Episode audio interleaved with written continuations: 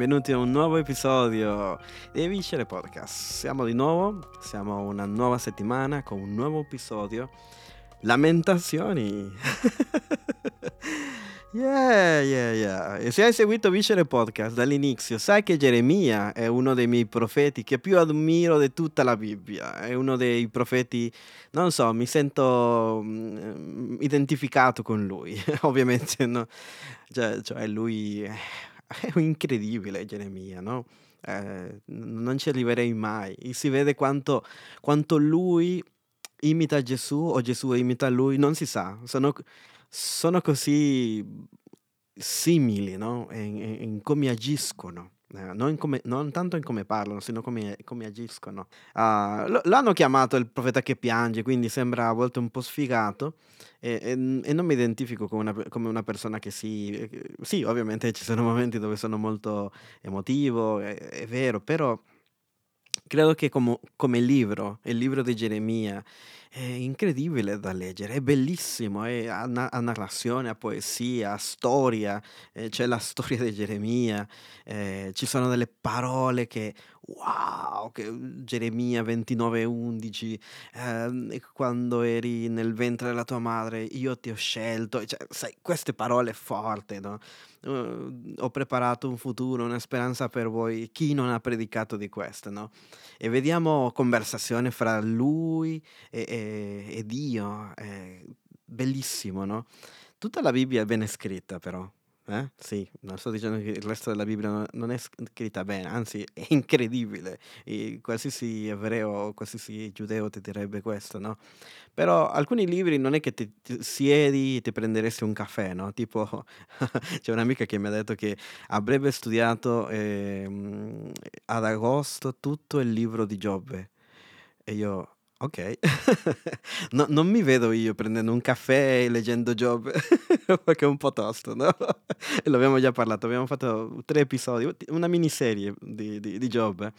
E anche, no, per alcuni piace Atti, Isaia, uh, il Vangelo di Giovanni, ovviamente. Io credo che è il mio libro favorito, no? Um, però sì, alcuni li- libri non sono molto divertenti, alcuni libri come Giudici hanno parti molto forti, sangue. sì, sì, eh, sono molto violenti, no? Ehm, invece Geremia ha una letteratura narrativa, poetica, si crede allora che lui ha scritto il libro delle lamentazioni. Ed è un libro il libro della lamentazione è un po' così. e se tu sei credente da anni, dimmi questa cosa. Mm? Magari una, due, però se sei sincero con me e, e sei credente da molto tempo, non si fanno tante o almeno quasi nulla predicazioni sul libro delle lamentazioni. Quasi nessuno ne sta parlando. È ovvio che non andrai a una conferenza e la conferenza si chiamerà... Come si chiama il nome della conferenza di quest'anno? Lamentazioni. non vai a un ritiro, un workshop, ah, magari ci sono diversi workshop, no? come noi che facciamo nella conferenza a Milano, e, e quindi workshop di questo, workshop, e se c'è uno che si chiama Lamentazioni, secondo me non andrà molta gente, a meno che stai passando un, un, perio, un periodaccio. Ehm... non, vai no- non- non fai un congresso. Se tu sei direttore creativo, un pastore creativo, non lo chiami lamentazioni. vuoi, vuoi chiamarlo, non lo so, fuego. lo chiami Revolution, lo chiami, non lo so, eh, Revival, non lo so, roba del genere, no? Ah, non lo so, gli stancabili, ah, il, anche in campeggi non non è che le metti chis non le metti in lamentazione, capito? E quindi credo che tante persone non fanno eco al libro delle lamentazioni perché se lo se lo predichiamo, credo che dobbiamo fa uhm, farlo insieme a altri libri, perché non ti dà tanta speranza, redenzione, ristoro, non ti dà consolazione, non è un Salmo 23, capito? Ehm, io lo dico così, no? Per qualsiasi giudeo, eh, studioso de- de- dell'Antico Testamento ti direbbe che il libro della lamentazione è qui per aiutarti. mm? E oggi lo vedremo. E ti faccio una parentesi. Noi abbiamo già parlato un po' di quello che sto per dire nella serie Antiregno mm? e nella serie Profeti anche. Quindi, se hai ascoltato queste serie, eh, capirai molto di quello che sto parlando. E se no, o ti, fai, o ti leggi la Bibbia o ti spari tutta la serie, ah, Antiregno soprattutto, Profeti anche. E, mm, ma dove siamo? Siamo in Gerusalemme, quando è stata conquistata nell'anno 587 prima di Cristo. mm? E per tagliare un po' e non ripetere tutto quello che abbiamo detto in Antiregno, eh, o in l'altra serie, incomincio dal libro del re. sì, perché se partiamo da Abramo, allora non finiamo mai. E se compariamo alcuni di questi ehm, re che vengono dopo di Davide, no? Ah, se parliamo di Davide, ehm, nessuno imita Davide nella sua radicalità col peccato, nella serietà con Dio, nella sua giustizia come re e, e fanno errori fatali uno dopo l'altro, chi di più che di meno, no? Eh, ci sono alcuni che neanche i pagani magari facevano le cose, perché pur sapendo la verità, pur sapendo il Dio di Abramo, conoscendo, eh, avendo la, la, la, la- Torah, avendo la parola, no? Loro si sono mostrati a un certo punto indifferenti, eh, indifferenti agli uomini di Dio, erano impazziti e, e il loro cuore non era un cuore giusto, era un cuore che è diventato malvagio, crudele, eh, oppressore. E, e di queste 52 re che si menziona nel libro dei re, prima e seconda, ci sono stati ah, alcuni che l'hanno fatto davvero grossa e sembrava che cioè, era, era- cioè, basta, no? Era, era il declino politico più grande mai esistito, perché ci sono alcuni che hanno commesso errori, vo- voglio dire, no? E altri che davvero hanno fatto ah, cose assurde come H, per, e- e ci sono alcuni davvero che hanno fatto una roba forte, forte, che, che ha fatto infuriare profeti, che ha fatto infuriare uomini di Dio. Però, come vi dico, la maggior parte di questi re, di questi sacerdoti, vabbè, anche nel sacerdozio, eh, poi lo diranno alcuni profeti, davvero non ascoltavano, nessuno ascoltava. E a, a Geremia pe- eh, peggio, e la nazione va giù, giù, giù, giù, so- va, va in declino, va- è come il Titanic che sta affondando così, piano piano, fino a eh, affondare completamente. I profeti, abbiamo detto, che arrivano per dire a loro questa, questa roba non è sostenibile, prima o poi voi state andando proprio alla perdizione, state affondando e non, non vi rendete conto, dovete tornare al cuore della giustizia e alla vera adorazione. Ah, abbiamo parlato anche in profeti dei profeti, no? che quello che facevano eh, il ruolo dei profeti, abbiamo fatto la serie no? parlando di questo, che que- tutta questa idolatria, no? questo modo di governare ingiustamente, no? non concordava con quello che loro dicevano, con la, lo- la loro adorazione, a parte che poi hanno incominciato ad adorare altri dei. hm? e a uccidere bambini. E nell'anno, allora, nell'anno 587 prima di Cristi, Cristo, scusate, sono calpestati per questo nuovo impero chiamato Babilonia. Eh, Scusate se sbaglio un po' mentre parlo, anche nell'episodio precedente è stato un po' così, però perché ho qualche allergia nel naso, no, scusate. E questo succede, e ne abbiamo parlato già in Antiregno, e per capire questo punto della storia, dove loro vengono, ah, loro sono conquistati. Eh? E la cosa più vicina in questo momento sarebbe l'Ucraina, no? Con- completamente spazzata via. Eh, sì, è vero, ancora loro sono lì, ah, c'è il presidente ancora, però praticamente è una nazione che è caduta davanti a un, a un impero, a un, a un, sì, a un antiregno chiamato Russia, no? a una, a una potenza mondiale, se lo vogliamo chiamare nel... Io, io preferisco chiamarlo antiregno, perché va contro tutto quello che il regno di Dio vuole offrire.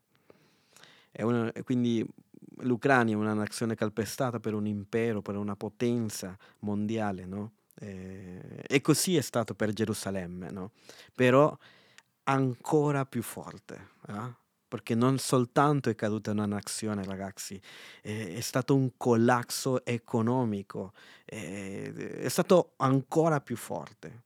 Eh, la città bruciata completamente, hanno perso la loro cultura, hanno cambiato tutto in loro, no? E, e li portano, portano le persone, portano il popolo a adorare altri dei eh, o a cercare di farli piegare altri dei, cioè i loro propri, quelli di Babilonia cambiano i loro nomi, lo possiamo vedere in, in, in Daniele, no?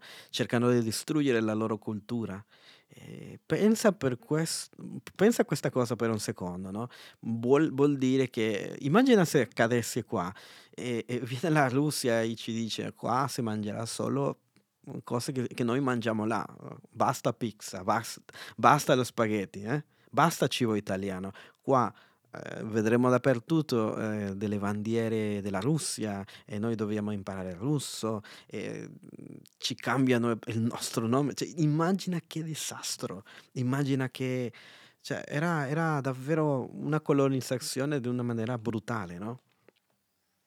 E chi non era d'accordo lo ammazzavano, tanti, tanti eh, nel governo sono stati uccisi uh, di un modo assurdo, no? tu lo puoi leggere nel libro di Seconda de Cronache. No? Questo per farti capire, no? è un esempio. Quindi i giudei sono stati strappati con violenza e, e, e forza, morte, no? morte della loro cultura, della loro religione. No? Coltivare la terra era così importante in, quel, in, quella nazione perché non soltanto provvedeva ai cittadini il loro sustento, era una questione che vinculava uh, il terreno li vinculava con la loro identità. Pensa all'Italia, no? coltivare determinate cose, coltiv- fare determinati ingredienti, cibo, non lo so, la mozzarella, la bufala, queste cose, no?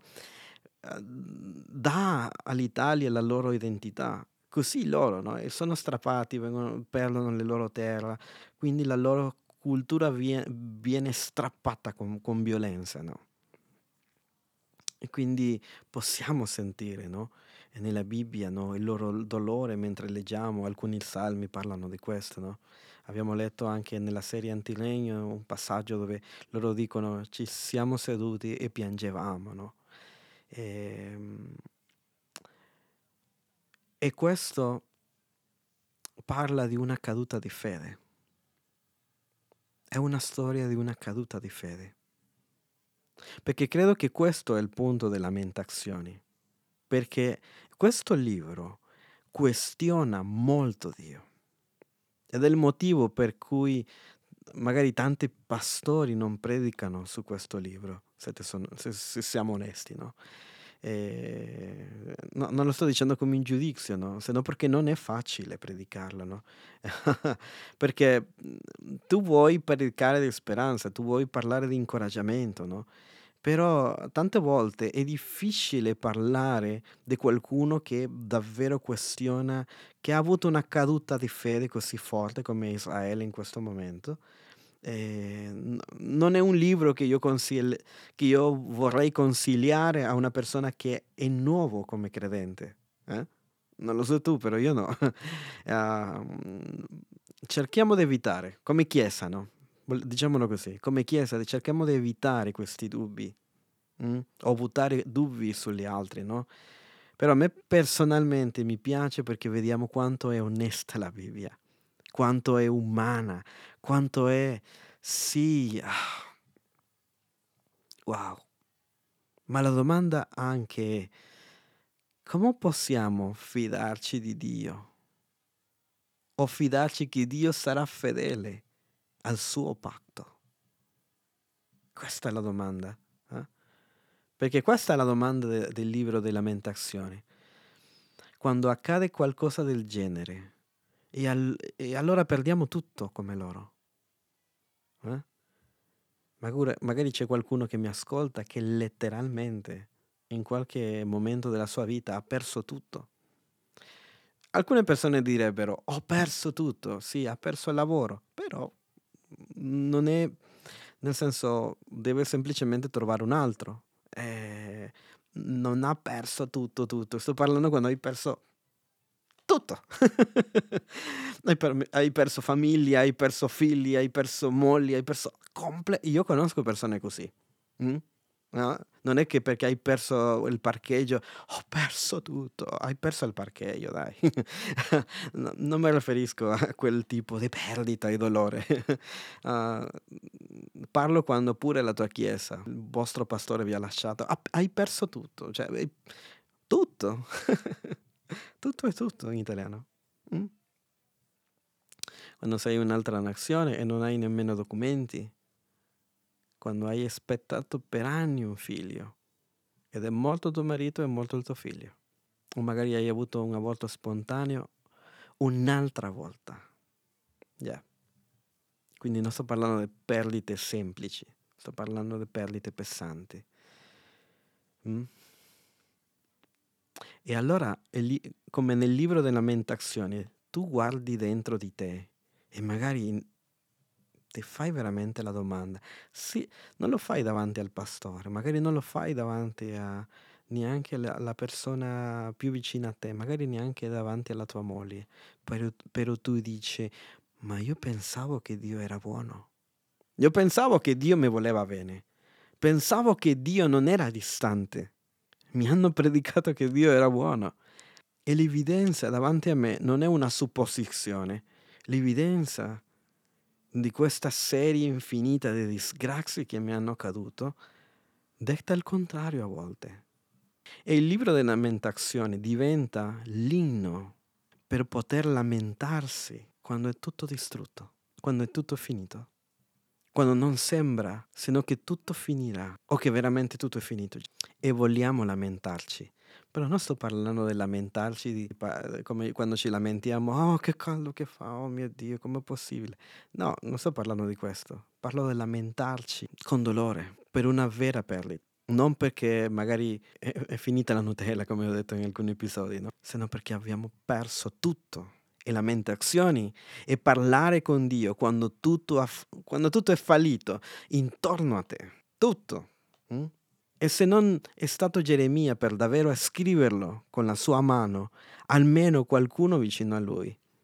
Lui aveva un servo no? che, che, scriveva mentre lui parlava, o magari persone che sono rimaste lì nel, uh, e magari lo hanno sentito lui, o, o hanno fatto questa raccolta. No? Però la tradizione lo aggiudica a, a Geremia. No? dove hanno visto soltanto le macerie di una città distrutta, bruciata, quello che era una, non lo so, una New York, quello che era una, un Washington dell'epoca, una città fortissima, una Londra completamente distrutta in macerie, conquistata per, un altro, per un'altra nazione. No? E quindi questa non è più la loro casa eh, sono stati calpestati. È rimasto soltanto il ricordo di quello che c'è stato una volta. E ciò che fa una lamentazione e che porta il dolore e il lamento no, alla superficie è così che possa essere condiviso con gli altri. È tipo, così mi sento. E, se, e quindi ti esponi ti, ti sei esposto con la finalità eh, di che questo dolore non sia lì, sino che venga alla luce, no? De, e, e, non è per fare chiamare l'attenzione, no? Come fanno alcune persone eh, che solo vogliono fare la vittima o chiamare l'attenzione, no? Perché l'idea di fare questo, lo scopo di una lamentazione uh, secondo la parola di Dio, è trovare guarigione dopo la catastrofe. Quindi non rimanere con la ferita, non rimanere col trauma, ma trovare guarigione totale in mezzo a questa catastrofe. Troverà, trovare consolazione. Hm? E ciò che farò è leggere l'inizio e la fine di questo libro, perché tu veda come finisce, come inizia e come finisce. Magari in futuro parliamo ancora di più di questo libro, no? Però leggiamo soltanto Lamentazioni, capitolo 1, versetto 1. Il libro incomincia così. Leggo. Come siede solitaria la città una volta tanto popolosa è diventata simile a una vedova. Lei che era grande fra le nazioni, è quello che ti dicevo, è stata ridotta tributaria. Lei che era la principessa fra le province, essa piange, piange durante la notte, le lacrime le rigano le guance, fra tutti i suoi amanti non ha chi la consoli. Tutti i suoi amici l'hanno tradita, le sono diventate nemici. Giuda è in esilio, vittima di oppressione e di dura schiavitù, abita fra le nazioni, ma non trova riposo. Tutto, tutti i suoi perseguitori hanno raggiunto mentre si trovava nell'angoscia. Le vie del Sion sono in lutto perché nessuno viene più alle solenni convocazioni. Tutte le sue porte sono deserte. Perché ricordati che nelle porte della città si riune la gente, capito? In quel tempo. Quindi non c'era più nessuno. È come dire nella, nelle piazze non c'è nessuno. I suoi sacerdoti sospirano, le sue vergini sono addolorate ed essa stessa è piena di amarezza. Uh. E come potete vedere è crudo, no? È brutale, non è un libro divertente, hm? Non è un libro che ti riempie di fede. E tu dici, oddio. Quindi naviga nell'ambiguità, no? Eh, però non arriva, alcuni salmi sì, com, non arriva nessuna risoluzione, non, non arriva un, però Signore noi, no, non, non arriva un finale felice, non c'è una risposta che c'è scritta da parte di Dio, allora Dio, così come Giobbe, no? Almeno Giobbe, eh, Dio scelse, le parla, fa, fa il miracolo, che, capito? Tutto quello, il finale di Giobbe, no? Che, che alla fine, ok, è redento, no? Però se tu leggi il capitolo 5 del versetto 20 no? in poi, no? Eh, questa è la fine del libro, ok? Ok, vediamo come finisce il libro e la loro preghiera a Dio. Versetto 20. perché dovresti dimenticarci per sempre e abbandonarci per lungo tempo? Sta parlando Dio. Facci tornare a te, o oh Signore, e noi torneremo.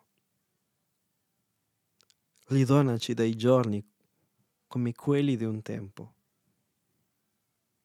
Ci hai forse rigettati davvero? Sei tu adirato fortemente contro di noi. E il libro finisce così. Non c'è una risoluzione, non c'è consolazione. E quindi ti lascia così, no? Ok, poi basta, finito il libro. Non c'è una fine con una risposta. Né da un uomo, né da Dio, né da un profeta, nessuna.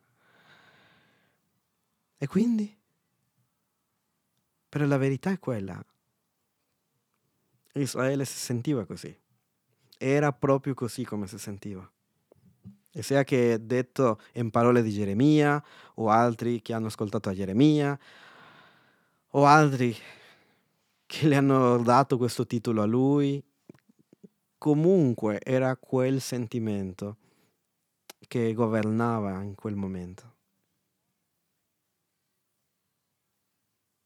Come ho detto nell'episodio, nel primo episodio di quest'anno, era la fine del mondo per loro. È stato la fine del mondo. Il loro mondo, la loro cultura, la loro, cioè, lo sto dicendo anche più volte, no? Il mondo di loro era finito. Ciò che per secoli avevano lavorato per mantenersi, per, per, diventare una nazione forte, tutto quello che Dio gli aveva dato, spazzato completamente via. in quel tempo no, i falsi profeti no, dicevano Dio ci libererà. Eh, lo abbiamo detto già nell'episodio Gerem- mm, Geremia, e, uh, quando abbiamo parlato di un cuore rotto, no? uh, la tenerezza di un cuore rotto. Sì, Dio ci salverà perché qua c'è il Tempio, perché Dio è con noi, Dio sarà con noi. Uh, è come quando mh, mm, Quando io dico sì, io laverò i piatti, no? sì, sì, no, laverò i piatti, no? E, e, alla fine non lo faccio. Oppure dico, vabbè, i piatti si laveranno soli, no? e quindi, però sappiamo che non si laveranno soli. Mi sto dando soltanto, mi sto auto-ingannando a me stesso, no? Infatti a me non mi piace quella frase uh, dobbiamo, dobbiamo metterci d'accordo o ci mettiamo d'accordo dopo. Mm, se non lo facciamo adesso, non lo faremo. A, a tante volte dico a una persona, facciamolo adesso, da, dai, ti do la mia disponibilità, sia per vederci, sia per fare quella, qualsiasi cosa, no? per un lavoro, quello così. Perché se no non lo facciamo, non lo faremo mai, mai, never, nunca mai. E questi profeti sono così, no? E loro magari pe- potevano pensare, no, Dio ci libererà, uh, lo farà di nuovo, lo ha fatto in passato, vedrete, non c'è niente di cui preoccuparsi, tutto sta andando bene, dai, non ti preoccupate. E sì, se magari stiamo sbagliando, vabbè, però lui è fedele, lui, qua c'è il tempio, il tempio, il tempio, il tempio, avevano la loro canzone, no? E indovinate cosa? Perché questa era una dichiarazione di tutti i profeti, tranne uno. Geremia, Geremia inizia a dire, state zitti, non è così. Il meglio non sta per arrivare. Le cose stanno andando male, a rotoli. E Dio non ci farà niente con, le, con il vostro ottimismo che è falso, no? Diamoci una mossa e cambiamo vita, no? E Geremia viene odiato, no? Perché lui, lui porta il messaggio da parte di Dio. Hm? E, nemmeno per lui arriva una consolazione. Lui è stato censura, censurato, perseguitato, è stato messo in carcere hm? in un modo brutale. Non, non, non, è stato consolato, non, è che è arrivato, non, non c'è scritto che è arrivato un angelo a consolarlo, come ha fatto con Gesù, o a liberarlo. Qui vediamo Qui non vediamo Dio che lo coccola, tante volte lo riprende, ah? le dice no, alzati. non si vede che è il suo profeta favorito, se siamo sinceri. No. ah, Elia vediamo che almeno uccide, taglia qualche gola dei, dei, dei falsi profeti, no? Invece Geremia no. Lui fa cadere fuoco del cielo, però Geremia no. E così possiamo andare avanti, no? Mosè che, che fa segni, prodigi, miracoli, di Geremia non si dice niente, nada, zero. Nessun miracolo per il tempo di Geremia. Perché magari potevo aiutare un po'. Se io fossi stato Geremia avrei detto, ma Dio non è che puoi fare qualche miracolino, così che almeno se non mi calcolano uh, nessuno, almeno lo fanno per i miracoli. Niente, zero, nada. Mm? Sembrava che lui stava perdendo soltanto il tempo. Eh? E lui dice, ragazzi, le cose non stanno bene. Eh? Stiamo affondando è il Titanic che sta affondando, no? Stiamo andando alla rovina e tutto peggiorerà, il, il peggio sta per arrivare, che cosa che non, non predichiamo di solito, no? Il, il, tempio, la città, sembra pa- l'uccello del malaugurio. eh?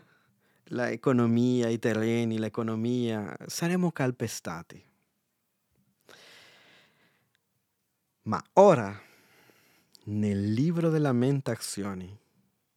Ora che Babilonia sia fatto tutto quanto che Geremia aveva detto, ora che loro hanno ricevuto tutto questo mm, tsunami no, che ha spazzato via tutto, come, come ho detto nel libro, nell'episodio di Geremia, non si sa se Geremia imita Gesù o Gesù imita Geremia. Hm? A questo punto i falsi profeti non sanno dove nascondersi, però non possono trovare consolazione perché ormai hanno visto la tragedia, no? Eh, non possono più vivere in negazione, sono faccia a faccia davanti alla desolazione. Le ha, le ha investito un uragano, no? Mm. E Geremia, come dicevo, al cuore di Cristo, come lui davanti a Gerusalemme e piange. E lui non ha il cuore di vi, vi l'avevo detta. eh, no, non era quel tipo di atteggiamento. Io te l'avevo detto. No. Geremia piange. il suo cuore è distrutto. Perché la gente è senza consolazione, uscissa nell'anima. Gerusalemme è un cantiere, ma è lì, in quella condizione, in quella disgrazia evidente, quando tutto è andato male, solo lì, in quel momento, è che noi possiamo ricevere consolazione. Lamentazione ci insegna a vincere la negazione e le nostre certezze false come i falsi profeti, no? Ed è un problema che tutti noi, tutti coloro che viviamo un mondo postmoderno, dobbiamo affrontare, no? La negazione. Eh, perché amiamo i finali felici come, come eh, Hollywood, no? Vogliamo magari a volte pure noi essere l'eroe dei film, no? Siamo troppo pieni di film di supereroi. E non amiamo le tragedie. C'è gente che non gli piace il Titanic come film, perché amiamo i finali felici alla Disney. Eh?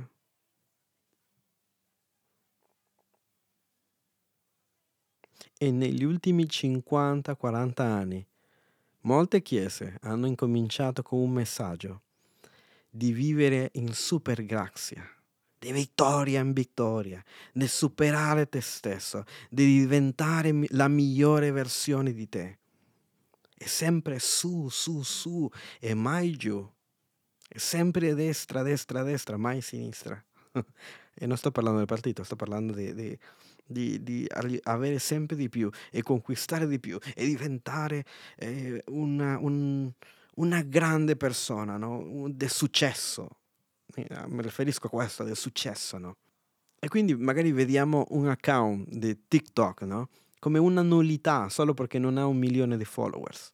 O mi piace. Eh, vogliamo che sempre i nostri soldi, i nostri matrimoni, eh, la carriera devono essere sempre solo, solo, di, solo del successo, solo devono stare bene, le, le vacanze devono essere sempre migliori. Mm? E, e, e, questo lo, chiam- lo abbiamo chiamato, o tante chiese lo hanno chiamato una vita abbondante. E se non vivi una vita così, allora non stai vivendo la vita abbondante che Dio vuole. Questi ultimi anni la Chiesa ha camminato insieme al boom del capitalismo degli Stati Uniti, è diventato cercando di diventare ricchi, cercando di diventare famosi, importanti, di essere una persona che tutti vorrebbero essere. Per quello vogliamo che, che um, cantanti, attori, perché le vediamo, cioè noi diciamo a loro manca solo Cristo, no? Eh, perché loro sono già persone di successo, sono come un cristiano dovrebbe essere. E lì stiamo sbagliando tantissimo. Mi ricordo quando nella mia nazione, che grazie a Dio è cambiato tantissimo, eh, succedevano molti omicidi, succedevano delle cose pazzesche, no? Se c'è un motivo per cui alcuni della mia famiglia siamo, ci siamo trasferiti qua è perché davvero accadevano delle cose molto forti, no? E una volta ho sentito di un pastore, no, che, che rideva de- con la storia di una signora. E questa signora, eh, perché in, Lati- tutta Latino America no, sì, sì, uh, accadono cose del genere, no? So che anche a Napoli, uh, soprattutto un tempo particolare, in determinate aree, è stato molto forte, le mafie, queste cose, no? e quindi quando ti trovi in mezzo a una sparatoria, no? un, delle persone possono fare delle cose divertenti. E quindi ho sentito un pastore che raccontava la storia di una signora che nella sua crisi no? di, di, di, vedere il pericolo davanti a lei, al posto di dire eh, eh, nessun'arma forgiata contro di me prospererà. Lei ha incominciato a dire, ascoltate bene, ogni arma contro di me prospererà, ogni arma contro di me prospererà. Quindi ha detto il contrario del versetto. Cioè, carino il versetto, signora, però lo sta dicendo al contrario, sta dicendo che ogni arma contro di lei deve prosperare, no? Perché sì, è carino il versetto, ragazzi, finché ti trovi in una sparatoria. finché tu trovi uno, un uragano, finché ti rubano la macchina. Tu dici, ogni arma forgiata contro di me non prospererà, o magari... Uh, finché firmi i divorzi. Yep. O devi riconoscere il corpo di quella persona. Quindi tante cose potrebbero andare male, no? Però ci sono giorni che la Bibbia chiama i giorni, il giorno malvagio. Sembra che il nemico ti butta addosso tutto. Tutto quello, tutta, scusate l'espressione, tutta la cacca che potrebbe arrivare. È una tempesta di cacca. Non è un po' di cacca, è una tempesta di cacca. E allora, come la signora, no? Sembra che in quella giornata, no? Ogni arma contro di te prospera. Sembra che tutto quello che il nemico vuole contro di te in quel periodo sta prosperando. Ed è lì che le tue certezze, che non sono sulla roccia, quelle che sono false, quelle che sono una fantasia, un castello di carta, collassano. Perché come ha detto Gesù, la casa non era sulla roccia. Però è lì. per te che ti è, ti è successa una cosa del genere, sia in passato o sia che lo stai vivendo in questo momento. Ed è lì che lamentazioni ti aiuta a guarire. Mm? E se vuoi vedere cronologicamente la Bibbia, no? dovremmo prendere il libro di Isaia, perché come sai, no? Ci sono molte teorie su chi veramente ha scritto il libro di Isaia, sicuramente è il profeta Isaia, sì, però non, non, è, non è stato solo lui per tutto il tempo che, che, prende questo libro. Quindi nessuna persona vive così tanta no? per poter scrivere un libro che sembra che è sviluppato in così tanto tempo, no? eh, fino al ritorno all'esilio, no? quindi stiamo parlando di cento anni. No? Quindi la mia teoria è che la prima parte del libro di Isaia, cioè Isaia, eh, che sono del capitolo 1 al 39, eh, sono le avvertenze, no? L'abbia scritto eh, proprio il profeta Isaia e, e che dal versetto, no, dal capitolo 40 in poi lo abbia scritto eh, la sua scuola, no? De, i suoi studenti, no? quelli che hanno continuato con, con le parole di, di, di Isaia, con, con quello, i profeti che erano stati so, sotto di lui, possiamo dire, no? E vediamo nella prima parte no? un Israele che vive nella negazione, no? che non vuole ascoltare Dio. Eh, e poi dal capitolo 40, che sarebbe Isaia B, tu potresti prendere il libro delle lamentazioni no? Possiamo infilarlo fra il 39 e il 40, no? E mettiamo lì i cinque libri delle lamentazioni, no? Perché subito dopo cosa succede? Dal 40 al 66 del libro di Isaia arriva la consolazione, perché non può esserci consolazione senza lamentazioni, senza piangere, senza lutto, senza un questionamento, senza reclamare Dio e questionarlo, ma Dio veramente sei buono? Che non eri capace di fare ogni cosa? Però il problema è che non ci piace il lavoro di trattare il lutto del, col- del cordolio, no? In che senso lavorare, Edu? Cioè non è divertente, no? È una cultura eh, ossessionata con la felicità, il benessere. Piangere è un lavoro, sì, sto parlando di piangere, sto parlando di buttare via il dolore, di guarire, di fare un processo di cura d'anima, fare il lavoro di piangere e di lavorare il lutto. No? Magari non dovrebbe essere un lavoro, però diventa un lavoro.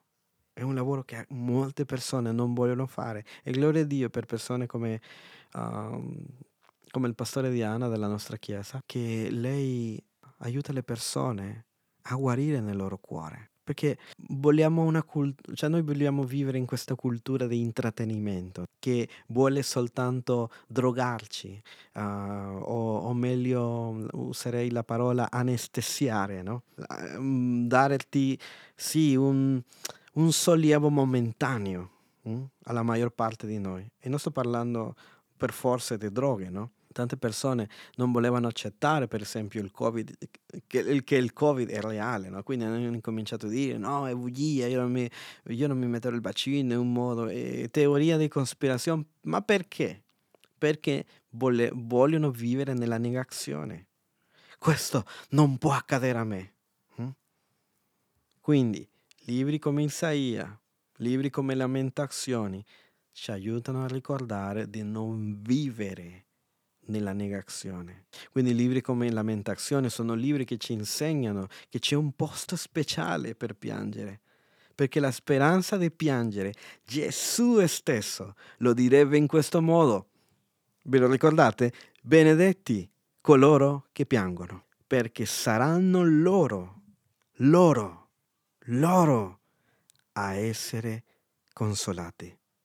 Non dice coloro che passano momenti difficili. No, coloro che piangono, coloro che fanno il lavoro di lavorare il lutto, di piangere, di rompersi. E la parola originale, quando Gesù dice questo, è la stessa parola, lamentazione, sapevi? Yeah, quello che fa il lavoro del lutto e il cordoglio. Lui lo chiama benedetto, felice, degno di invidia quello che, quello che lavora il lutto e il cordoglio, mm? quello che fa uscire il dolore nel momento. Non che dice la la la la, tutto bene, tutto bene, sono Heidi. No, deve tirare il dolore, perché non è sbagliato. E loro saranno consolati, non quello che non trattano mai il loro dolore. E non possiamo giudicare per questo a chi starà trattando il dolore, piuttosto chiediti tu se lo stai lavorando o un giorno esploderai, come le fanno alcuni, come ho fatto io poco fa. Cioè, non proprio adesso, sino uh, in quest'anno. E magari tu puoi dire, Dio, una buona domanda sarebbe, Dio, perché esiste il dolore? E sai cosa direbbe lui? Perché ti amo. Perché il dolore non è sbagliato. Perché il dolore non è per forza sbagliato. Se, però se tu continui a metterti un'anestesia al dolore, e non lo lavori, dopo un tempo, chi di più che di meno ti assicuro che esploderai o ci saranno gravi conseguenze. Qualcuno si farà male o te ti farai del male. Di solito fai a tante altre persone male. L'ho visto chiarissimo. Oh, quanto è vera questa cosa, ragazzi.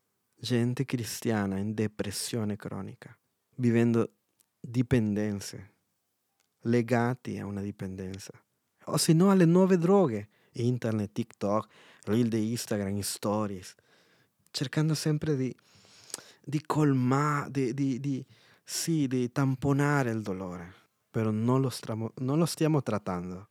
E quindi cerca una buona immagine davanti agli altri, e, e facendo vedere che stai servendo a Dio, che sei prospero, che, la tua, che tu, la, la, tua azienda sta andando bene, e che sei un bravo marito, e quindi frequenti tutti i gospel, tutti i culti. Hmm. E come stai? Benissimo. Ah no, io, Dio mi parla sempre. yeah. Yeah, yeah, yeah, yeah. E tanta gente. E adesso a tante persone stanno uscendo i, i, i frutti, le conseguenze della pandemia perché non hanno tra- trattato luti, non hanno trattato determinate cose. Se tu hai passato tragedie, cose, lutti nella pandemia e non li hai trattati, alcuni le stanno già vedendo. No, perché la, cosa ci dice la società? Non pensare, non pensare, pensa solo in versetti, eh, dichiara, eh, prega e non, non ci insegnano a lavorare il dolore. Perché? Perché siamo una cultura ossessionata con la felicità o con la fantasia della felicità e non è saggio, non è intelligente non trattare il lutto, non trattare i dolori, non trattare le ferite, i traumi. Ci sono gravi problemi mentali in alcune persone e non sappiamo a volte come aiutarli. O nessuno ci sta parlando di questo. C'è, ci sono, vedo tante persone instabili, confuse nel mondo. La negazione sta matta- ammazzando a tanta gente, sta ammazzando la fede di loro, di molti. in lamentazioni è qui, è ora per guidarci a queste domande. E ci sono, come ti dico, 50 dei salmi che sono lamentazioni anche, proprio quello. La terza parte del libro dei salmi e lamentazioni. Sono un tipo di lutto, di questionamento della serie Dio perché mi ignori. Walter Brueggemann chiamerebbe questi salmi i salmi del disorientamento. E cosa vuoi dire? Tipo quando perdi una... Oh. Sai, quando ti danno una vuota in testa e ti senti tutto spa... spiazzato, no? Disorientato, no? Così, così sono questi salmi. Non stai pensando, non stai pensando bene. Eh? Uh, o quando alcuni eh, magari si mi ansano perché magari stavo avendo un, so- un sogno pesante, magari fanno un rumore forte, io mi, mi sveglio tutto così, no? tutto spaventato, un po' disorientato, no? Un po' così.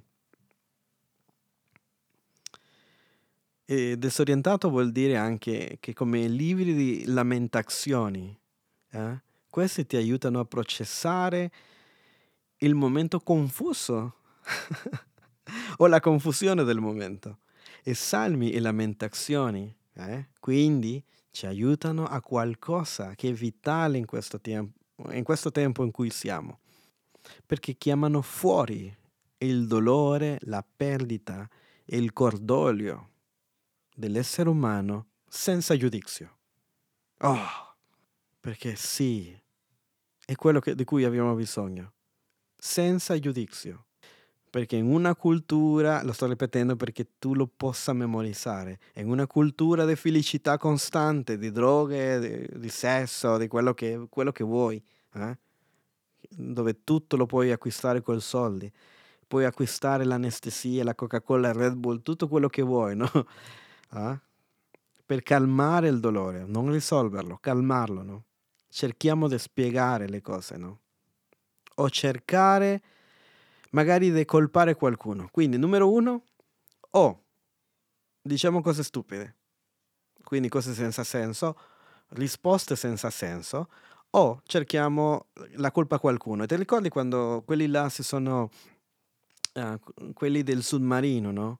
È diventata famosa questa storia, no? De, del sud, sottomarino, no?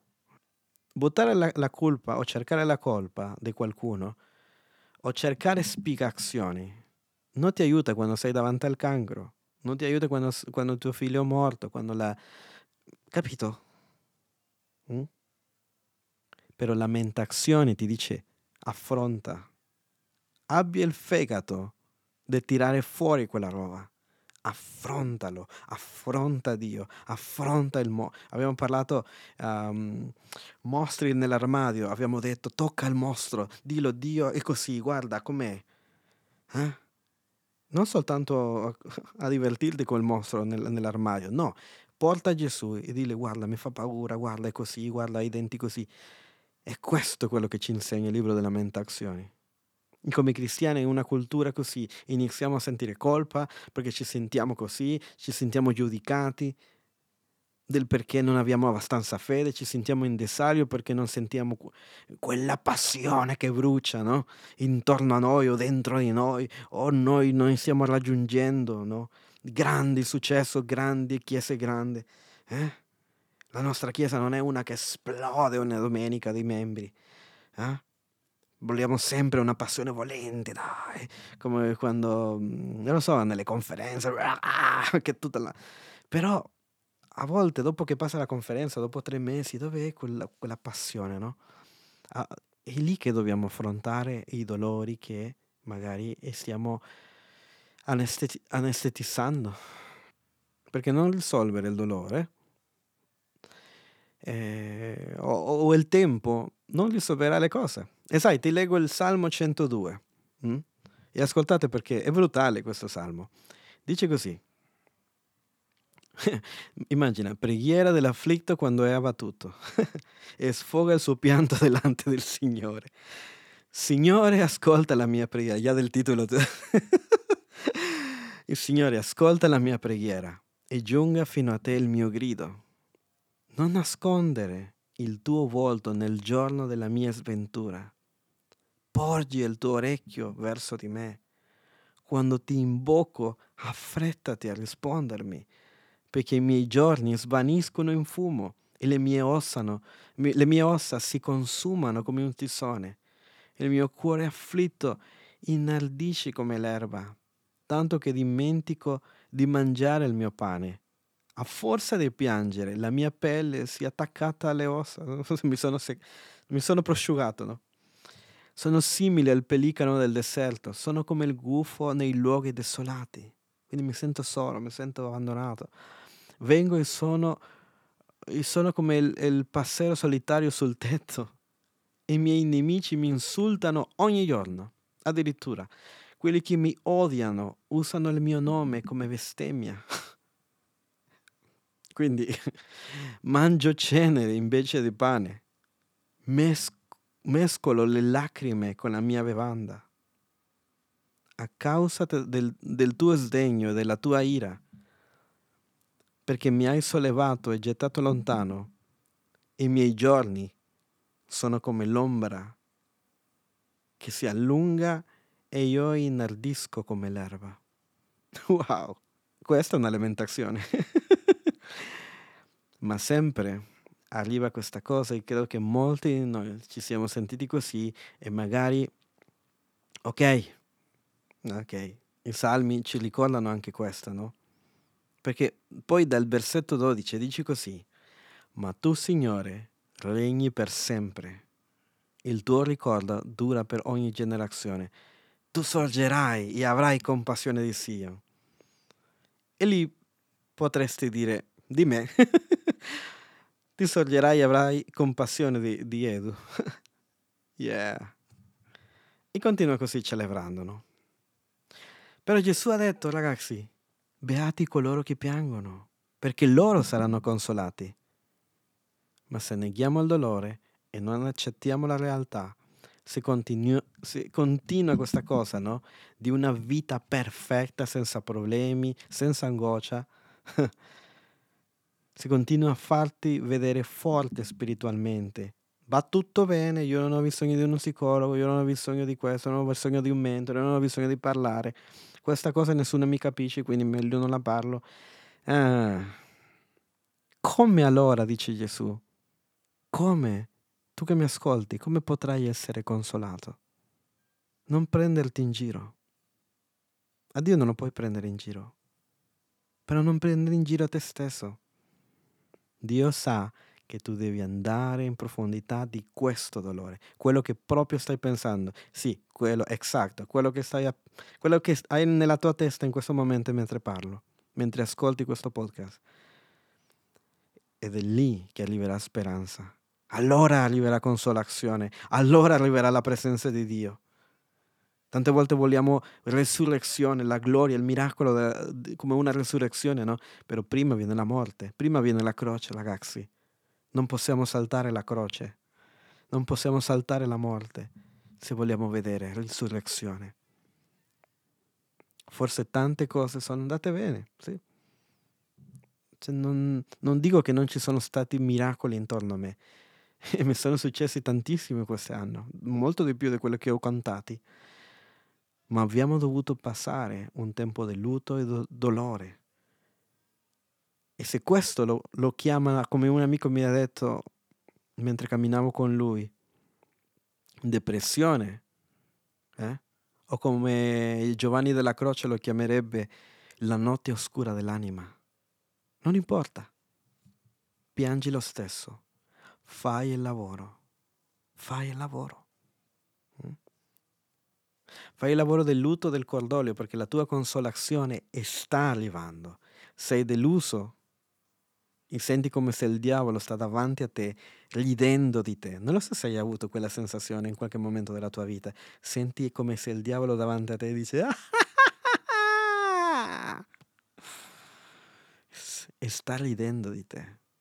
Per come sei caduto, per come stai male, per quello che ti è successo per come la tua economia, per questo, per questo, per questo, per questo. Oppure magari qualche cristiano ti ha, ha messo in dubbio no? se tu stavi bene davanti a Dio. Magari qualcuno ti ha giudicato. e dico questo perché, cioè, non, sto- non me lo sto inventando. Tipo, a me tante persone sono venute a dire questa cosa. "Ah, volevo chiederti scusa perché oh, parlavo male di te. Non sapete come mi sento in quel momento, no? Io, wow! ah, hai pensato tutto il tempo male di me. e ora io mi pento, mi dicono. E io, ah, ok. yeah. È che io pensavo che te la tiravi troppo, che eri troppo arrogante, che ti sentivi su... Incominciano a dire, no? Come mi vedevano. Io ho detto, ah, ok. Yeah. Perché è bello, no? E penso Dio, no? Come si sente. Non ti preoccupare. Posso, posso portare questo peso, no? Non ti preoccupare. mi immagino Dio dicendoti, ok, mi hai giudicato, mi hai detto di andare a quel paese, hai pensato male di me, hai pensato che non sono buono. Però ora ti invito a lavorare il dolore. Lavora quel dolore. So che non volevi dire quello che hai detto. Tocca il mostro. Parla con me. Parla con qualcuno. Perché anche questo ti fa bene. No, io parlo solo con Gesù. Ah, parla con un'amica. Parla con un amico. Parla con me se vuoi. Con me, con Edu. Parla con me. Mandami un messaggio. Mandami un audio. Piangi. Vuoi che ci vediamo? Vabbè, a meno che... Io sono a Milano, però non ti posso raggiungere in Sicilia magari. Però magari una chiacchierata, una, chat, una videochiamata la possiamo fare. Mm? Sappi che non sei solo. Però il punto è non perderti la consolazione perché dipende da te. Sì, credo che devo farlo. Sì, un giorno la farò. non lo farai mai. Mai. Lascia spazio all'amministrazione di Dio. Lascia che in quella perforazione entri la grazia di Dio. Vai alla tua cameretta oggi o mandami il messaggio subito. Però fallo oggi, sii intenzionale. Eh? Non deve arrivare un'altra disgrazia. Non hai bisogno di altre conseguenze per farlo. Giusto? Quindi io ci sono. Io ci sono. Non continuare a farti del male. Non compiace Dio che, che tu ti autopunisci, che tu ti condanni, che tu ti fai del male. No, questo viene soltanto di uno che non viene dal cielo. È stato in cielo, però ti sta mentendo, perché lui è un bugiardo e padre di menzogna. E quindi io prego per te nel nome di Gesù, Dio, che ogni persona che è arrivato fino a questo momento di questo lungo podcast, se, se lui o lei ha bisogno di lamentarsi davanti a te o, da, o davanti a un amico, magari è più facile che abbia il coraggio, che abbia magari la fede di davvero aprirsi e tirare fuori il dolore, di fare il duro lavoro di lavorare il lutto, di poter piangere come Ges- Geremia ha pianto, come Gesù ha pianto, lavorando il dolore. Nel nome di Gesù. Benedico il tuo cuore, benedico la tua vita. E manda quel messaggio, fai quella chiamata, vai davanti alla presenza di Dio o fai tutte quante. Nel nome di Gesù. Un forte abbraccio, grazie per ascoltare Vicere Podcast.